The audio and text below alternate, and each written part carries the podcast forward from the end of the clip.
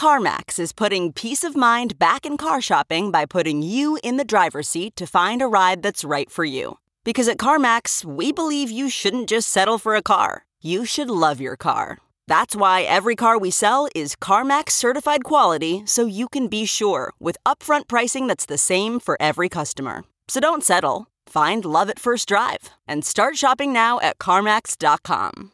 CarMax, the way car buying should be. Okay, picture this. It's Friday afternoon when a thought hits you. I can spend another weekend doing the same old whatever, or I can hop into my all new Hyundai Santa Fe and hit the road. With available HTRAC, all wheel drive, and three row seating, my whole family can head deep into the wild. Conquer the weekend in the all new Hyundai Santa Fe. Visit HyundaiUSA.com or call 562 for more details. Hyundai, there's joy in every journey. This episode of Speaking of Bitcoin on the Coindesk Podcast Network is brought to you by Nexo.io and Wrejects Galactic Wrestling.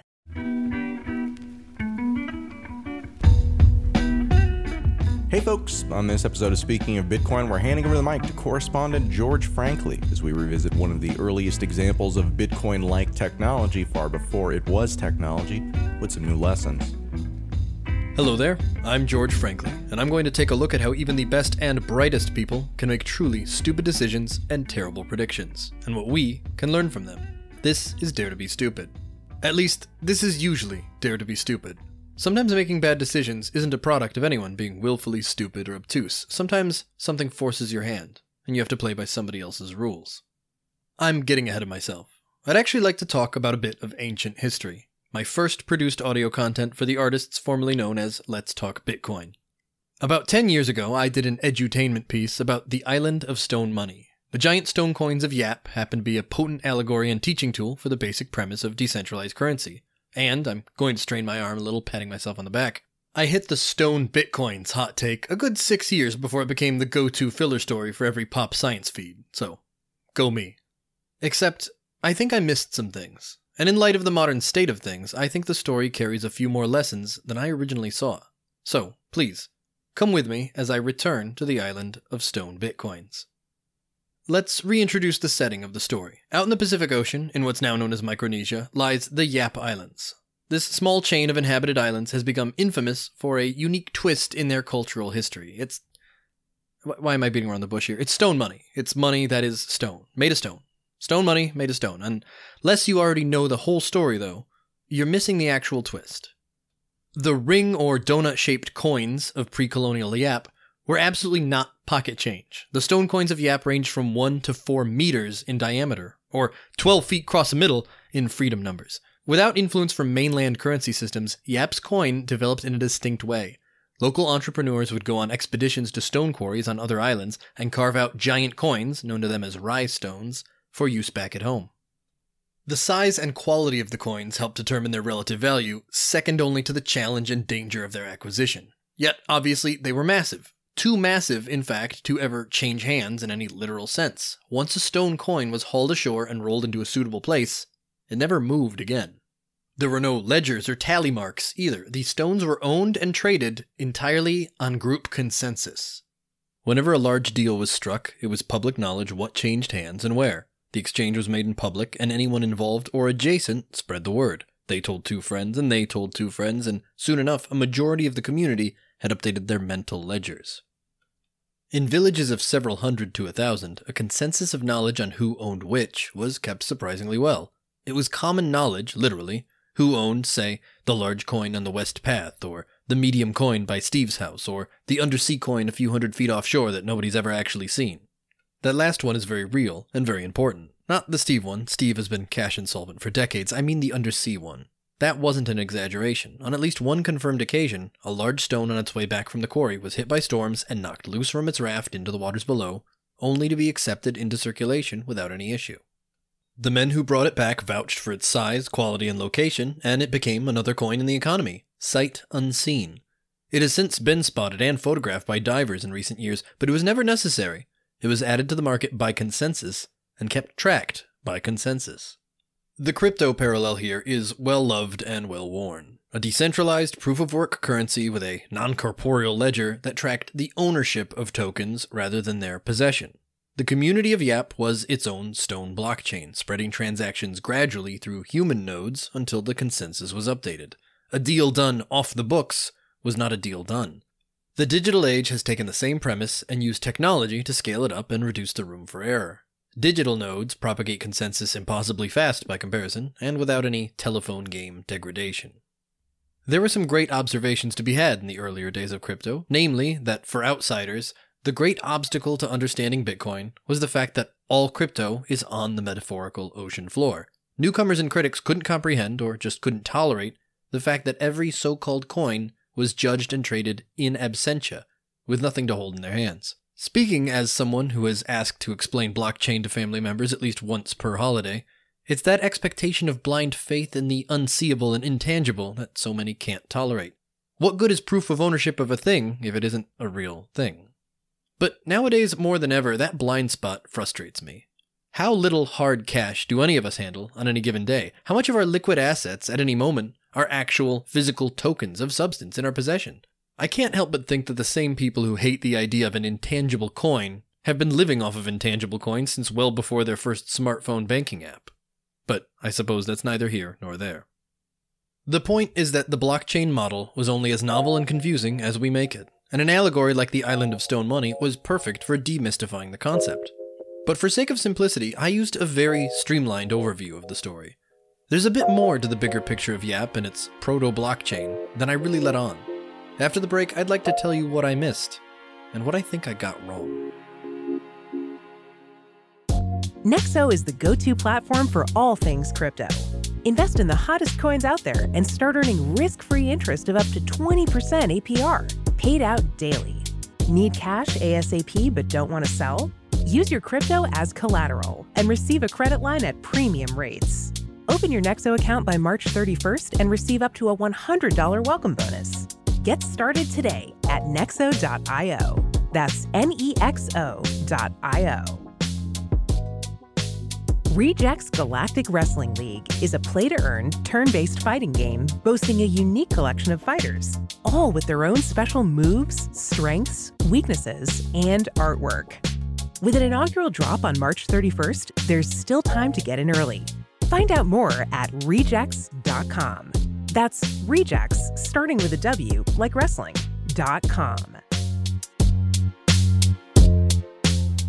So, I've recapped the familiar parts of the Island of Stone Bitcoins, but now we need to go off the beaten path. What many think piece authors, including myself, failed to mention was that the stone coins in their heyday were deflationary, brutally so. As skill, labor, and sheer ambition grew, so did the actual stones that were being brought back. Over the course of a few generations, the smaller coins were rendered largely extinct, as expeditions only focused on bigger and better rai stones every time. It soon reached a point at which most stones were such high value items that they had no practical day to day use as currency, and typical goods were being traded simply through barter. That's right, deflation, inconvenience of use, and general hoarding turned stone coins from an ambitious currency into little more than a value storing commodity. Take from that what you will. Stranger still, that deflationary crisis came to an abrupt end in the 1800s when foreign influences started coming ashore. With growing access to quality metal tools and equipment from European and Asian travelers, the cutting and shaping of rai stones got dramatically easier overnight. That's right, new special purpose equipment dramatically changed the process of mining new coins. Do you uh do you see where I'm going with this? The rapid production of new and impeccably tidy stone coins flooded the market and created rapid inflation as the now plentiful currency lost value. A schism ultimately grew between the newer, cheap stone coins entering the market and the older, more storied coins that had maintained their value over many years. They effectively became two different currencies, as the branch or fork of newer and more labor efficient altcoins disrupted their local economy. The parallels are incredibly striking, to say the least. But what you make of that is up to you. The question of bad decisions, or rather, strange decisions, came a bit later, in my original overview, I described a turning point in early 20th century Yap. The island's new German owners arrived and began demanding improved roads and infrastructure. The people of Yap did not particularly care. Their stone footpaths had worked fine for generations, and they had no interest in appeasing their presumptive absentee overlords. The Germans wanted to compel the locals, but had no practical way of levying taxes. So, in a stroke of odd genius, They traveled the islands, painting enormous black marks on the largest coins, a big black X or a German cross, depending on who's telling the story. The financial assets of the island's wealthiest residents had now been seized. Or were they frozen? Or maybe was more of a lien? Regardless, what matters is that it worked. The people of Yap complied with their demands and cleared the way for the new roads. The Germans, satisfied with the results, washed away the marks and declared the coins returned. It's a great story about the shared mythology of money. That the use, values, and honestly the very concept of money are all dependent on our mutual faith in the rules of the game. In many ways, it only works so long as we all agree that it works. When those rules develop organically over generations, it becomes difficult to think beyond them. But that is where I missed a step, and many people who have told this story have done the same thing. It's a wonderful twist ending to show that the rules of the money were ultimately used against the culture that followed them. But it reeks of ethnocentrism to treat the people of Yap as ignorant or gullible folks that were blindly following a particular belief system. They were a community with a system that worked for them, a consensus on how that system was handled, and an armed group of colonialist interlopers were making demands of them. It's impossible to dismiss that imbalance of power and the potential for retribution underpinning those demands. You simply cannot remove the element of coercion from this story. It's impossible to know how much of their compliance was a staunch adherence to their currency rules and how much was biased by the potential threat of force. Old fashioned economic models tend to treat human beings as robotic decision makers, bound by the goal of best possible outcome under the exact rules of the economy. Coercion, however, is a force multiplier. It's entirely possible that the veiled threat of the German demands turned their usurping of the local consensus of the coins into sort of a stone Sybil attack. This is all wild academic speculation and a lot of word salad, but recent events have given this new context under a new light. Over the last several weeks, many mainstream news sources have reported that crypto addresses tied to so called Canadian Freedom Convoy fundraising were being frozen or even seized by Canadian authorities. Mark Jeftovic, writing for Zero Hedge, had to point out that no, they did not freeze, much less seize any crypto wallets, because they can't, unless we choose to let them. Like some kind of fiscal vampires, authorities can do very little to blockchains unless they are officially invited into their homes. All of their approaches require complicit faith on the part of the users. They can order the freezing of accounts held on compliant exchanges, for example, they can flag crypto addresses as frozen de facto and order exchanges not to do business with them. They can, in so many words, only exert force on funds that have voluntarily been placed under their rule set. The government can paint black marks on all the coins they want, but at the end of the day, what matters is whether or not their holders have agreed to play by those rules. And, just like the islands of Yap, those who comply may not end up doing so out of genuine free will. Even at its most benevolent, every state holds the monopoly on violence and a broad arsenal of consequences. The specter of coercion always looms near when any individual submits to state authority. That got uncomfortably preachy, yeah, but it's an uncomfortable subject. I like to talk about bad decisions and foolish biases and all that, but sooner or later, we all make some bad decisions, not from stupidity of choice, but from the illusion of choice. Sometimes we play by the rules out of fairness to the game, and sometimes we play by somebody else's rules out of fear of what we could lose. When I first saw it, the story of the stone coins was a great lesson for teaching Bitcoin. Revisiting it today, it holds several new lessons to teach us about the future.